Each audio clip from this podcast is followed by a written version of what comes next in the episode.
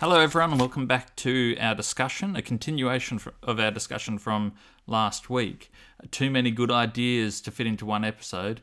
In, in fact, probably too many uh, good ideas to fit into a, a, a quarter of 13 episodes. But we're going to do our best at sort of wrapping up the uh, introductory chapters of the Bible, uh, our analysis, our discussion of, of Genesis 1, 2, and 3 as a, as a story that sets the scene, that gives us a starting point uh, from which we can then discuss what God's you know interventions are before we before we study the solution. We we want to get a, a fairly clear picture of the problem, and uh, we're very glad that you can join us. My name's Cameron, and uh, I have just left Ken's house in great haste to get back to my house in time for me to call Ken to record this episode. and it was great to have you here, Cam. Ken here. Um, I'm going to say that I'm recording from a position of gratefulness. Uh, that position arises because I think we um, tested our listeners' patience last week with a very long episode, and they were very gracious to us to return this week for what we are fully intending to be a much briefer and more efficient and every bit as fun discussion. I'm Luke. I'm recording from a position of unrepentance. I make no apologies for the length of our last podcast, and I only wish they could be longer. Uh, well, I certainly enjoyed them. and my name's Lachlan in New South Wales, and I'm recording with an attitude of tiredness because I was the one who had to edit last week's episode. Uh, well, well, done. I, we've we've poked a little bit of fun previously at the at the concept of a plain reading. Uh, if it is indeed possible uh, to understand exactly what the Bible wants to say with uh, at, at, first sight, perhaps we don't need the episode. Perhaps we could just distribute an audio book of, of Genesis. Um, I've, I've noticed that Adventists are very keen on a plain reading and then spend a huge amount of time going into granular detail about exactly what that reading should be, which seems to suggest it's not quite as plain as as as we claim if it requires so much explanation. Uh, anyway, where we left last week was uh, an observation, like you were making, that the concept of the fall, uh, it's in what sense is it a fall? What we see uh, post Genesis three is a deterioration of the human condition, but but also uh, the emergence of of an increasing moral awareness. Um, it is indeed the knowledge of good and evil, and, and we start seeing heroic characters that progressively, through a growth of knowledge, uh, gain a clearer and clearer insight of God, and uh, and really, what seems to happen is a divergence. I'll, give one example. Um, this is one that we've commented on previously. Uh, when Noah is told that God's going to destroy the world, uh, he just says, "Oh, all right. Well, God's going to destroy the world," and he he follows God's instructions, and he's seen as a hero of faith, as he should be. Abraham is seen as a much larger hero of faith, uh, partly because of that famous account where God wants to destroy Sodom and Gomorrah and Abraham intervenes uh, to argue on behalf of the people in in the city, and um, and Abraham is is is saying to God. Uh, you're allowed to kill people, but only kill the guilty ones. Don't kill the innocent ones as well. And then, then we get to Moses, who who's wandering in the desert with people who are obviously guilty. They've just been caught worshipping a golden calf, and Moses intervenes on their behalf. And and what we see in that in that uh, sort of contrast to those three characters is is a growing awareness of what God's like. And Moses got it much more right than than the other people. So so the fall is not just a downward trajectory; it's also an upward um, upward one. We we're, we're seeing things a bit more clearly. Um, there's a there's a couple of things that we should look at, but uh, I might just point out that that's exactly what we saw last week in our discussion of Genesis 2. And of course, we were a little bit tongue in cheek to try and identify the fall before it fell. But remember in Genesis chapter 2, there was a problem. God identified something was not good in his creation. So that's something falling short of God's expectations or ideals. But then God steps in and fixed it. And so in Genesis 2, before the fall, so to speak, we actually already get a little microcosm of this concept of the trajectory of God's saving efforts in, in the history of his created world because he identifies a problem. He doesn't ask Adam to fix it. He steps in unilaterally and fixes it. And there is, um, you know, tremendous rejoicing and and a, a really profound conclusion to that. So um, I think that we should be on the lookout for this. We do need to have a little bit of a look in Genesis chapter 3, though. This is the section which is most commonly identified as being the point at which God's creation falls into a state of sin. And of course, it's the story of the eating of the fruit. And there are a number of little exam- little uh, details in there that I find I find and don't match with the way I first was taught this story as a kid. Well, the first thing that you need to notice about the serpent is that the serpent is a master cross examiner. um, one of the fundamental rules of cross examination is do not ask a question you don't know the answer to. And he knows the answers to these questions. They're obvious. Mm. Uh, they are the they are in fact the truth. Uh, he says, and the other important thing about a cross examination question is that it must be a closed question, uh, which puts a proposition that invites a clear yes or no answer. Um, and the very first question is Did God say, You shall not eat from any tree in the garden? Well, clearly. I mean, the, we all know the answer. Uh, it's a nice closed question to which we know the answer. So, master cross examiner. Well, let's let's go through the chapter. You've started us off, Ken, and uh, these will be passages that our listeners will have heard often. I, I, I, would imagine. If you haven't, then then go and read it. We we won't read the whole thing in the interests of our renewed commitment to brevity. We we might just pick out the excerpts as we just look through. As uh, let's not comment on the parts we know. Let's comment on on you know the insights that we have that might be a little bit different. Uh, your comment, Ken, that the servant, uh, that the serpent is is very truthful, uh, mm. is is definitely the case. The serpent sticks to the facts. And here is one of the really, really interesting things. We always treat the truth as something that is inherently virtuous. Uh, but the truth may not always be the servant of good. Sometimes, even when it is not twisted, mm.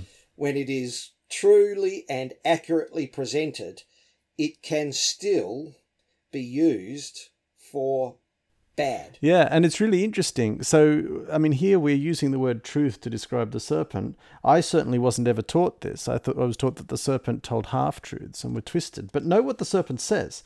In the serpent says in chapter 3, verse 4 But the serpent said to the woman, You will not surely die. And, and remember, he is answering her quotation of God's instruction, um, which was, uh, You shall not eat it or touch it, lest you die. But remember back in chapter 2, when the plant when when Adam was given this instruction, God clearly said, "You will die in the day that you eat of it." So the serpent says, You will not surely die, for God knows that when you eat of it, your eyes will be opened, and you will be like God, knowing good and evil. And if you turn over to the end of the chapter, in Genesis 3, verse 22, after God has come and talked to all three characters in this story the man and the woman and the serpent. Verse 22 Then the Lord God said, Behold, the man has become like one of us in knowing good and evil. In other words, at the end of the story, God concedes that essentially what the serpent said was true. Now, the serpent attributed some motivation on God's part to this to this outcome. The serpent assumes that that is that God does not want his creation to be like him. And that may be a slight twisting of the truth. It's a bit hard but, to argue. I don't know. I don't know that it is. I don't know that it is because God does not want us to be like Him in the sense that we know good and evil. He wants us to be like Him in the sense that He is good.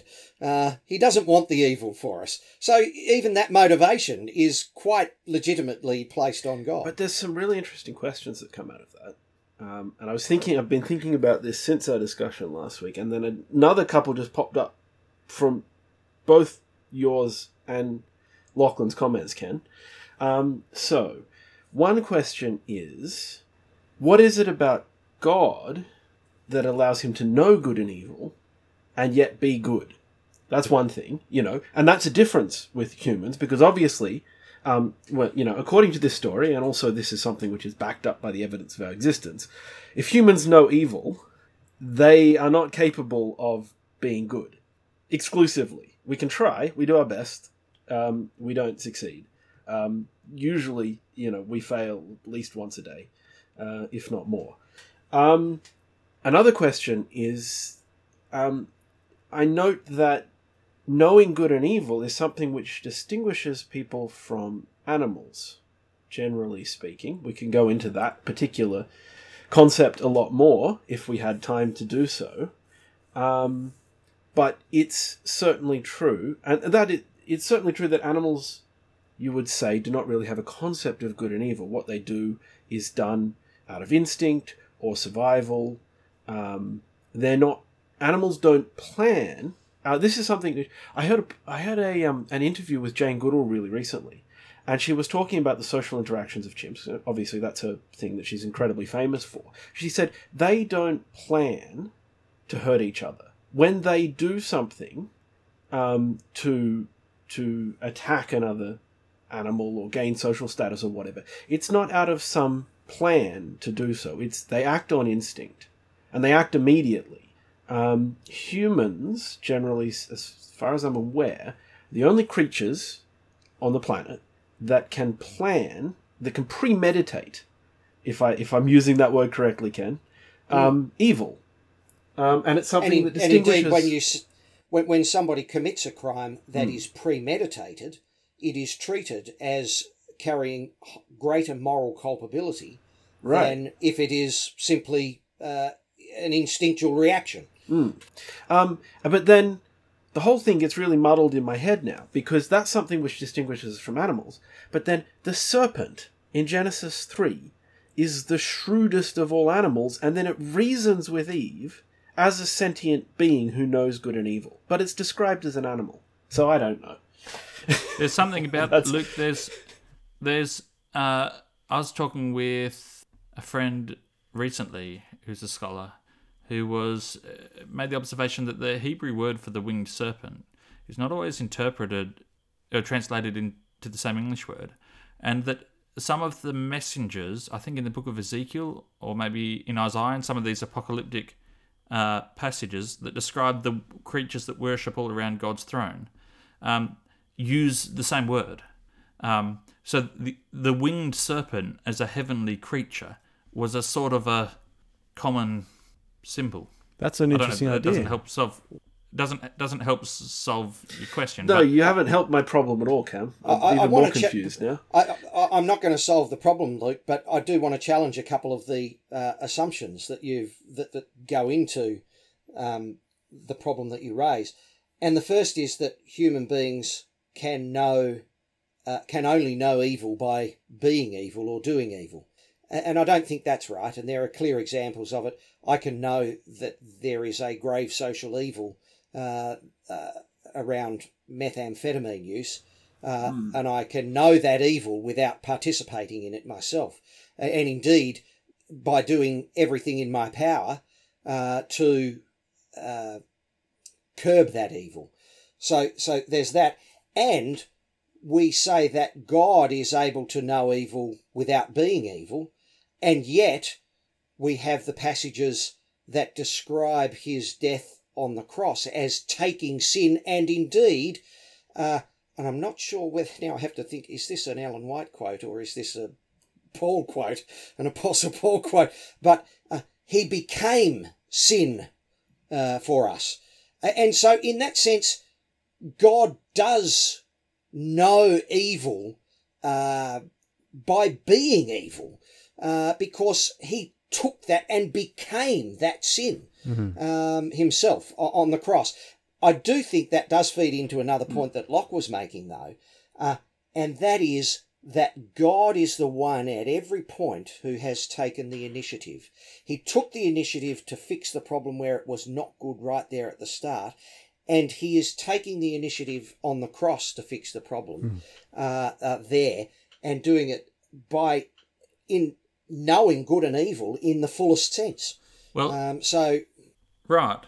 Um, that's that's good, Ken. Just before we we tie off, I want to just come back to where this uh, conversation left off about the, the truthfulness of, of God and the serpent. Like you, you said that um, the serpent sort of imparts some motive to God that may not be there. That uh, the the you know that God might have some motive for not wanting us to be like Him, knowing good and evil.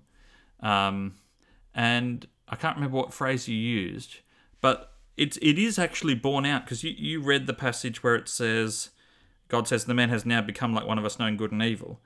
Uh, uh, but you didn't continue. Um, God says uh, he must not be allowed to reach out his hand and take also from the tree of life and eat it and live forever. Mm. And he must be banished from the garden specifically because he is now like one of us. So everything that I I think that the serpent is very truthful. And the the parent of young children reading of this story, of course, is that God has overthreatened and in verse 23 is forced to follow through on what he has said would be the consequence. He said these people will die. And now he actually specifically engineers the circumstances so that that is true because he restricts that he forces them out of the out of the garden re- limits their re- removes their access to the tree of life so that they will not live forever. Now So I, am being a little bit uh, a little bit in jest there, Well- but everyone who's got young kids knows that they've done that at some point. You, you've in in a in a fit of frustration, you've specified a consequence, and when you start meting out the consequence, you realize what on earth am I doing? Um, but there's there's you know certain issues of authority and, and, and whatever. So there, there's a lot of complexity here in Genesis 3. Um, I, Well, that be- that begs the immediate question because I had always I don't know if I was explicitly taught, but for the longest time my assumption was that and and this is I think not uncommon in Adventism. The traditional view of it is that nothing died prior to the fall. Everything was perfect and nothing died. But if Adam and Eve needed evidently before the fall needed access to the tree of life to not die, then they were not in and of themselves as created inherently immortal. It doesn't it doesn't say in the account that no one died, and it it doesn't when they ate of the tree of good I know and I know it doesn't say that, doesn't- but this is what we Yeah. have been taught. Yeah, I know. But what we've been taught is not, at least, you know, we might be bringing other writings from the Bible and other traditions. In other words, you don't have to read the book of Genesis in isolation. But if you hmm. choose it's not to read it, explicit in the text. yeah, hmm. in in the te- in in the it's quite legitimate to read Genesis and say God created these creatures; they were going to die. Death was part of the creation. It's just that if you ate the tree from the knowledge of good and evil, death would be exacted upon you at that moment, as opposed to waiting for a natural death later on. Uh, so that's a perfectly consistent reading of Genesis one, two, and three. So there's one other comment that I that I should make. Uh, I think it was last week actually. Someone raised the question: Why did God create this tree of the knowledge of good and evil?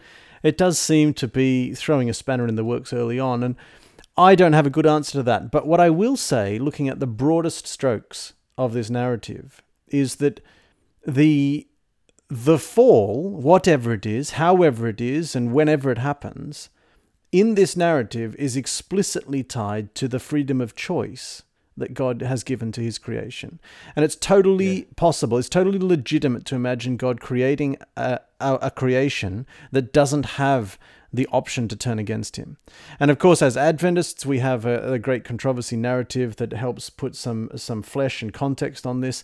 But it has to be seen from these stories that the state observable in the world today, where things that are not desirable or good sometimes do happen, is tied up in the in the it's somehow necessary it's somehow interconnected with the freedom that God has given to his creation that to me is one of the most fundamental ideas that's presented here and it's one of the most fundamental ideas of the fall and I think that it's connected with what we need to get on to talking about which is the covenant Yeah, just uh, uh, more on that comment, Locke. So I'm not we've, going to let we've begun the main topic of the Ah. podcast 20 minutes in. Oh, good. No, no. It's all the main point, the main topic of the podcast. Uh, what I was going to say, Locke, is that um, you're, you, the emphasis on being choice is very strong in the text. Uh, this, the serpent does not lie to Eve. The tree is not especially tempting. Mm. It's pleasing to the eye and good for food, but so is every other tree. We noticed that last week in Genesis chapter 2. So there isn't any it's not like the fruit is extra delicious on that tree to other trees. It's not like it's not like Eve is being misled uh, by the serpent. It's possible, of course, if you read the account carefully, that the prohibition against eating the fruit is only given to Adam before Eve is created in Genesis chapter 2. And being perhaps a typical husband, he maybe didn't pass the message on to Eve. Maybe that's a, a legitimate reading of the, of the text. But in any case, there's nothing.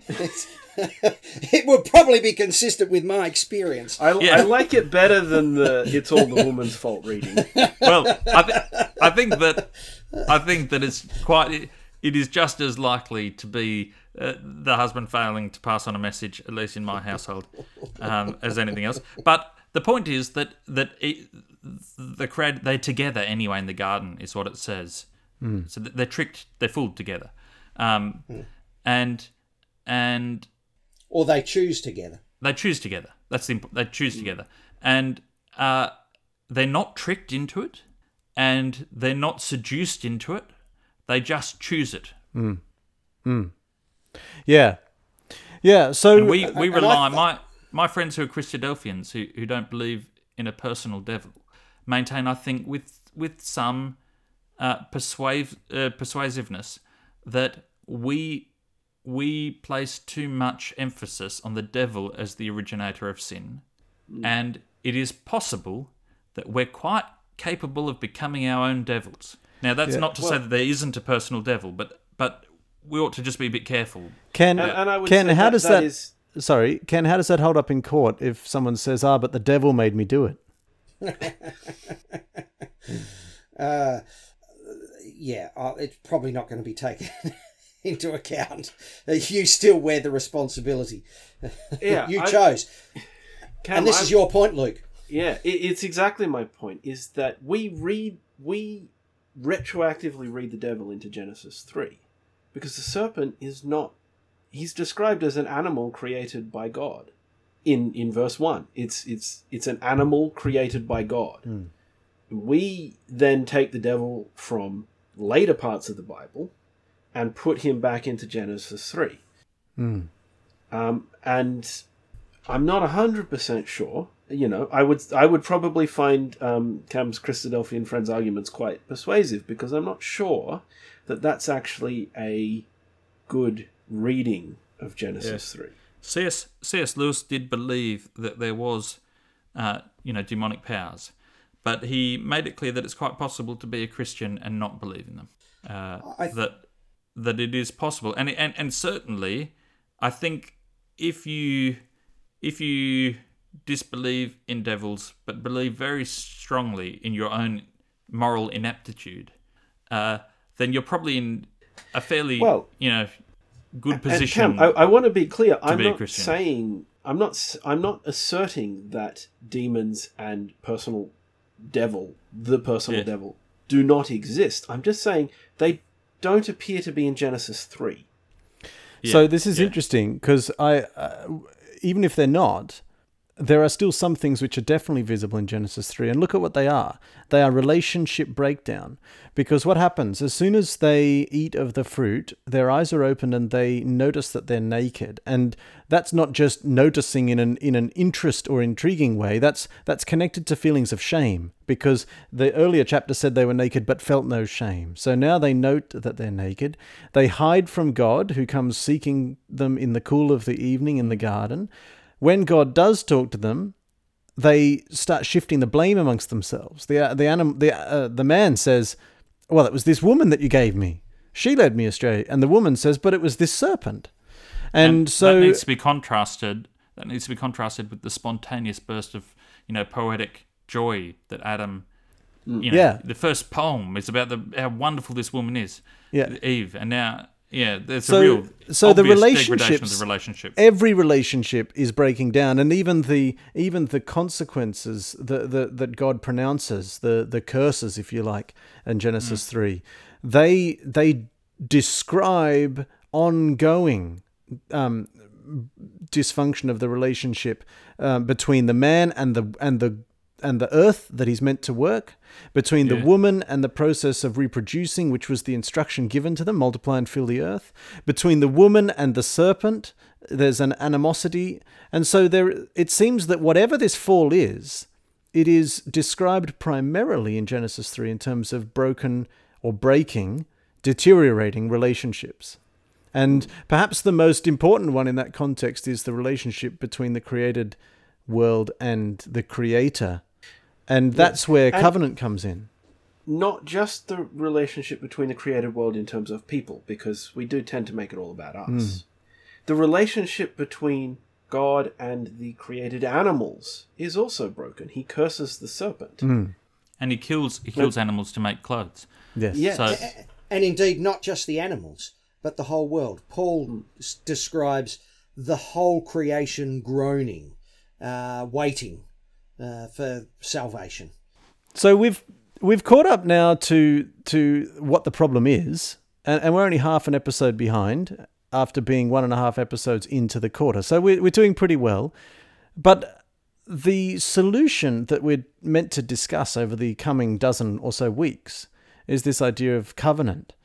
Um, so I think that we should probably try and work out a little bit more about what that term means. What are we going to be hearing when we're encountering that word as we continue to explore it through the Bible? Well, it's something, it's a word that I came across very often in my practice as a, a civil litigator. Um, uh, and it's important, I think, to understand this about, a number of things about a covenant. Um, a covenant is a promise in the eyes of the law. A covenant is a promise in the de- uh, in a deed. Now, a deed is a particular type of document. Uh, it's to be contrasted with an agreement, although an agreement can be recorded in a deed. Uh, but a deed is a document that is formally um, uh, executed in a way that the law then treats as binding on the person who executes the deed, whether or not the person benefiting from the promise um, uh, does anything at all themselves or agrees to it at all. So uh, it's not necessarily an agreement. So it's unilateral. Um, and you used the word earlier, Lachlan. You used the word uni- God unilaterally. And that's what the covenant is it is God's unilateral promise. Uh, it requires nothing of us uh, to uh, uh, for it to be binding on God. Um, it doesn't require any particular consideration from us uh, in the sense of uh, a benefit passing back to God from us. Um, it simply is His unilateral promise. Uh, it doesn't require mutuality. Um, it can, of course, be a conditional covenant, and there are aspects of perhaps God's covenant that might be conditional, um, but it is certainly binding on Him, independent uh, of any benefit that we might seek yeah. to return to God. Can I comment there, Ken. I, I think that there are conditional elements in, in, in as much as God's covenant applies to individual people. So God says to us, Look, I'm, I'm desperate to save you. Uh, you're going to have to want to be saved, or at least be amenable, or at least be, uh, you know, um, those who seek find. But, mm. but God, Jesus doesn't really say that you find it without seeking. So that there seems to be, but so that's that seems to have some sort of conditional aspect on it. God says, "I'm really anxious to be found. If you seek, my promise is, if you seek, you'll find." And that's got a conditional aspect. But from the point of view of God interacting with with our species, with our planet as a whole, there is an element which is completely unconditional. God is saying, and this is what plays out in Scripture, as a body of people, as a as my creation, uh, independent of whether you live the way and and be the way that I want you to be, I will institute a plan of salvation. Mm. Uh, and in, and indeed, I think that's what he does. Uh, that's that's what the cross is, the working out of that. Indeed, uh, there are. I think this sort of an I find this sort of analysis a little more satisfactory than the um, penal substitutionary atonement model that we sometimes use of the cross. What is that model, Ken? The model where um, uh, God, Jesus is punished because I'm the one who deserves the punishment, but somebody's got to be punished, so God metes it out on him, and then that's all right because his wrath has been appeased, and now uh, I'm I'm safe. Uh, somebody else has got the whipping that I deserved. Um, uh, that's the sort of thing I mean by that that model. Um, and, and I find that model sort of unsatisfactory in, in, in all sorts of ways. But but I think the model that is that satisfies me a little more is that um, Luke, you spoke about uh, autonomy, the autonomy of human beings as being central to our species, our, our freedom of choice. And I'm not going to go into the neuroscientific, you know, dispute about that. Uh, it seems that one of the things that Genesis focuses on centrally is the the freedom of choice um, uh, that, that we have. So that there's that. But we were made by God in that way. And in that sense, He is responsible for setting the world up in the way that enables those bad choices to be made. And He then takes that responsibility and wears the consequences of that uh, in a way that I think is uh, mysterious uh, and can't be fully comprehended. And I'm agreeing with Paul uh, in that regard um, uh, by uh, the cross. Now, not sure about all the detail of that and how it works, but it seems to me that that's how what God is doing here. That's His covenant. I set this up, and I'm taking responsibility for it. I'm going to make it right. So, Ken, let me just check that I'm tracking along because uh, what you're saying is incredibly interesting about covenants. And I had never stopped to sort of think about this this aspect. And even the Sabbath school lesson itself, um, you know, it asks the question: Is the covenant just a deal, or does it have relational aspects to it? Well, a deal sounds to me more like like a contract or a trade. Um, you know, so you know we we have contracts in all sorts of aspects of life. But imagine that you you you, you buy real estate, you, you have a contract of sale, and you. The reason I'm picking that example is because it's one of the few examples where ordinary people do involve legal professionals just to purchase something, and there's obviously um, that's a contract because both parties have to agree. They're negotiating. They're agreeing on price. They're agreeing on inclusions. There's there's a negotiation process, and a deal is reached. You're contrasting that by saying a covenant is more like the scenario where I might say, Ken, I am going to commit myself to giving you this piece of property. And I'm not going to stop to ask whether you want it, whether you need it, whether it's even going to be useful to you. That's not part of this. It's not a deal. It's not a not a contract or a negotiation. I'm just going to um, declare or, or write or, or issue. I don't know what the correct verb is for a covenant. Uh, Ex- execute. Execute. I'm going to execute, execute a covenant. the deed containing the covenant. Good. I'm going to do that, and then and then what you're saying is that basically you then have the full legal rights to benefit from from that that mm. I have outlined mm. in the covenant. So it's actually not the same thing as a deal. No. Hmm. In fact, it's it's very very different to a deal. What what could happen is that you could turn around and say, well, I could turn around and say, I reject that. I do not, I, am not going to accept that. Um, but if I choose to accept it, you are bound to follow through on it. And, and, and I think that's something closer to what we have with God's covenant with his human creation. Uh, I was going to say, I think I can hear an alarm. so that's actually not a terrible place to finish. Yeah, I, I mean, um, that was a good thought. I think oh that dear, that's. We're going to set alarms every week. I, I um, I am alarmed by this. well, that that's the purpose of it. I had all sorts of other different directions to move in, but uh, I think we all do. So, so just so just there are a couple that are worth pointing out, and we don't need to discuss them because we we're going to cover these in coming weeks. But Ken, what you're saying, I think, is certainly eye opening to me. I'm really excited now to think through the implications of some of this. Um, to me, what you're describing fits best with the covenant, the new covenant that we that we get pronounced um, through Jesus, or perhaps executed through the execution of Jesus um, mm. if I can say that. And yeah, and yeah. the covenants that we find in the Old Testament are a little bit a little bit. They are hard covenants anyway. There's the covenant where God says, "If you do these things that I'm asking of you, then I'll send the rains, and basically you'll be blessed in in material ways. And if you don't do these things, then pretty much the locusts, the plagues, and the the marauding armies uh, are going to be the outcome. And you know, it's okay to say that that a covenant is not a contract and doesn't require the the the signing, if you like, a signature from the recipient. But what if this covenant includes vast punishments that are to be meted out?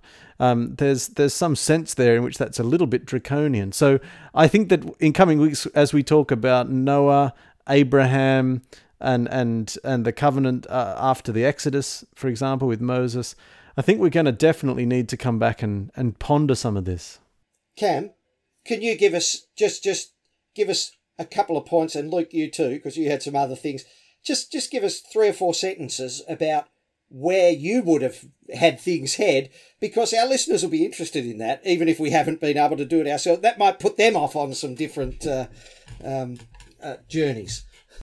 The contemporaries of the early Christians thought their God to be so weak and insipid because he can't just step in and solve the problem. To, to, to be unable to defeat his enemy without suffering the indignity of the cross shows an appalling weakness. When you look at this account, you see a God who, as soon as possible, uh, passes responsibilities for decision making onto his creation. They then make the wrong decisions. Uh, God doesn't follow through with what he said would happen to them. He he then suffers a whole bunch of personal angst. You know, in Genesis 6, we discover that God's heart is filled with pain and that he grieves that he's made the man. What, what sort of a God is this? Mm. And, mm.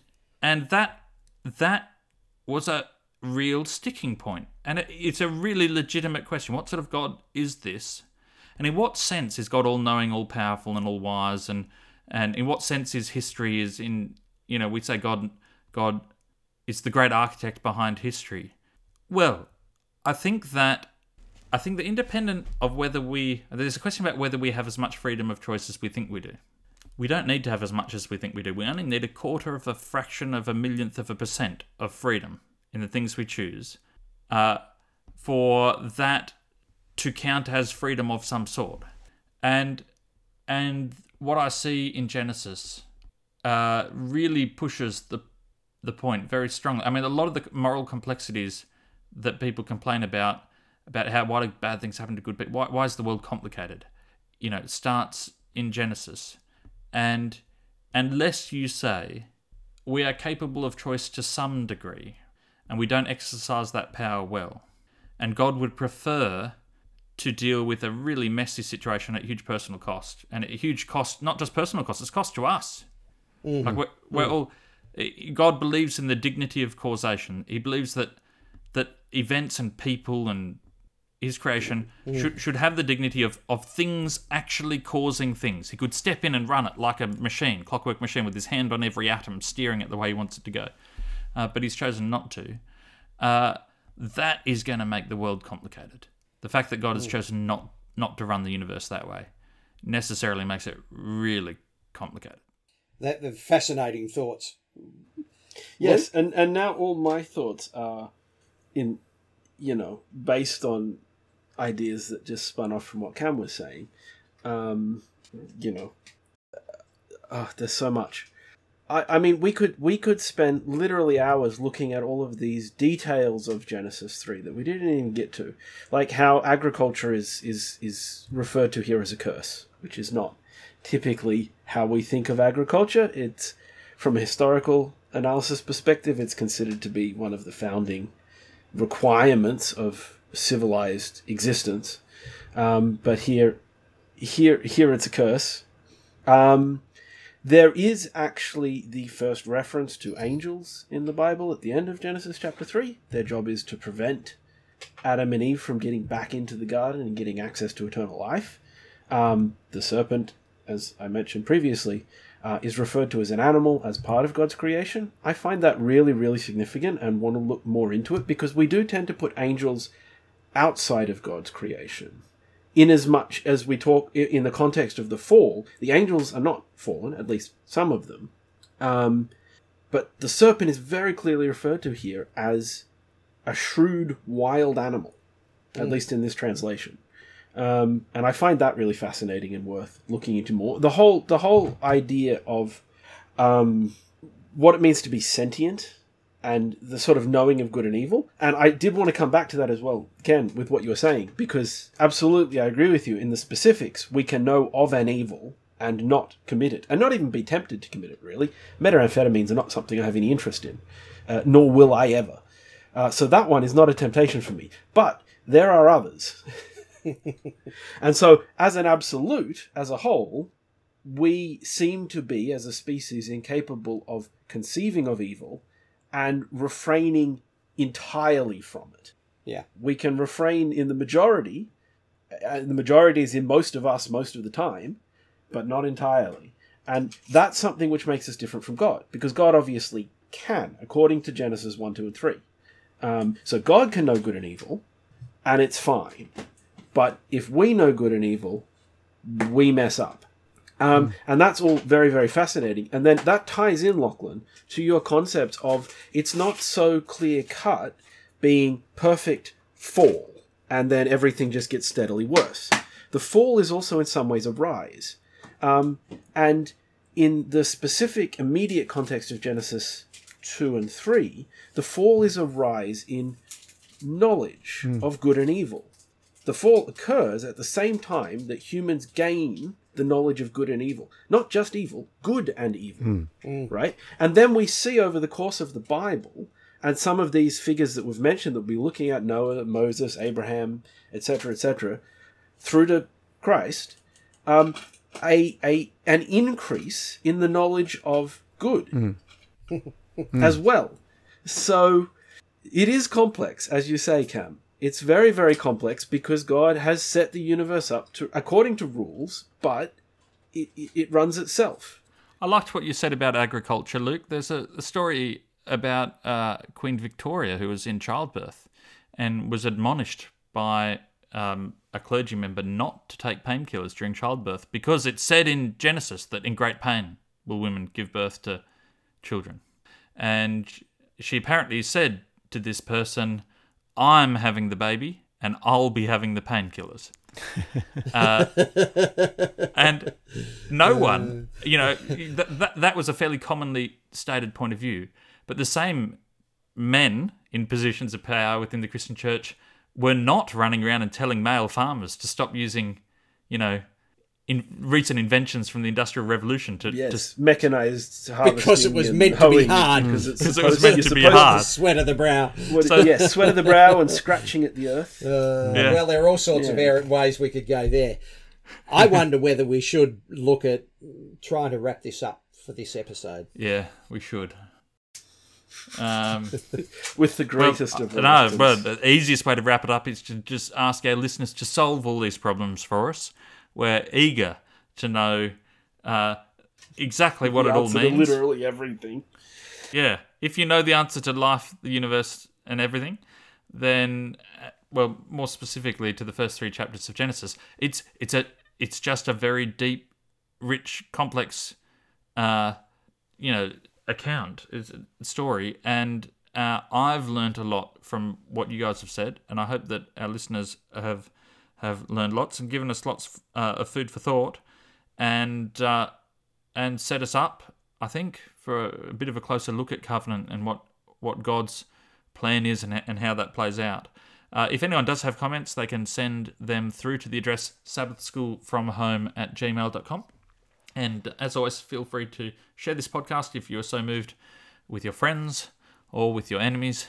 And uh, we look forward to you joining us again.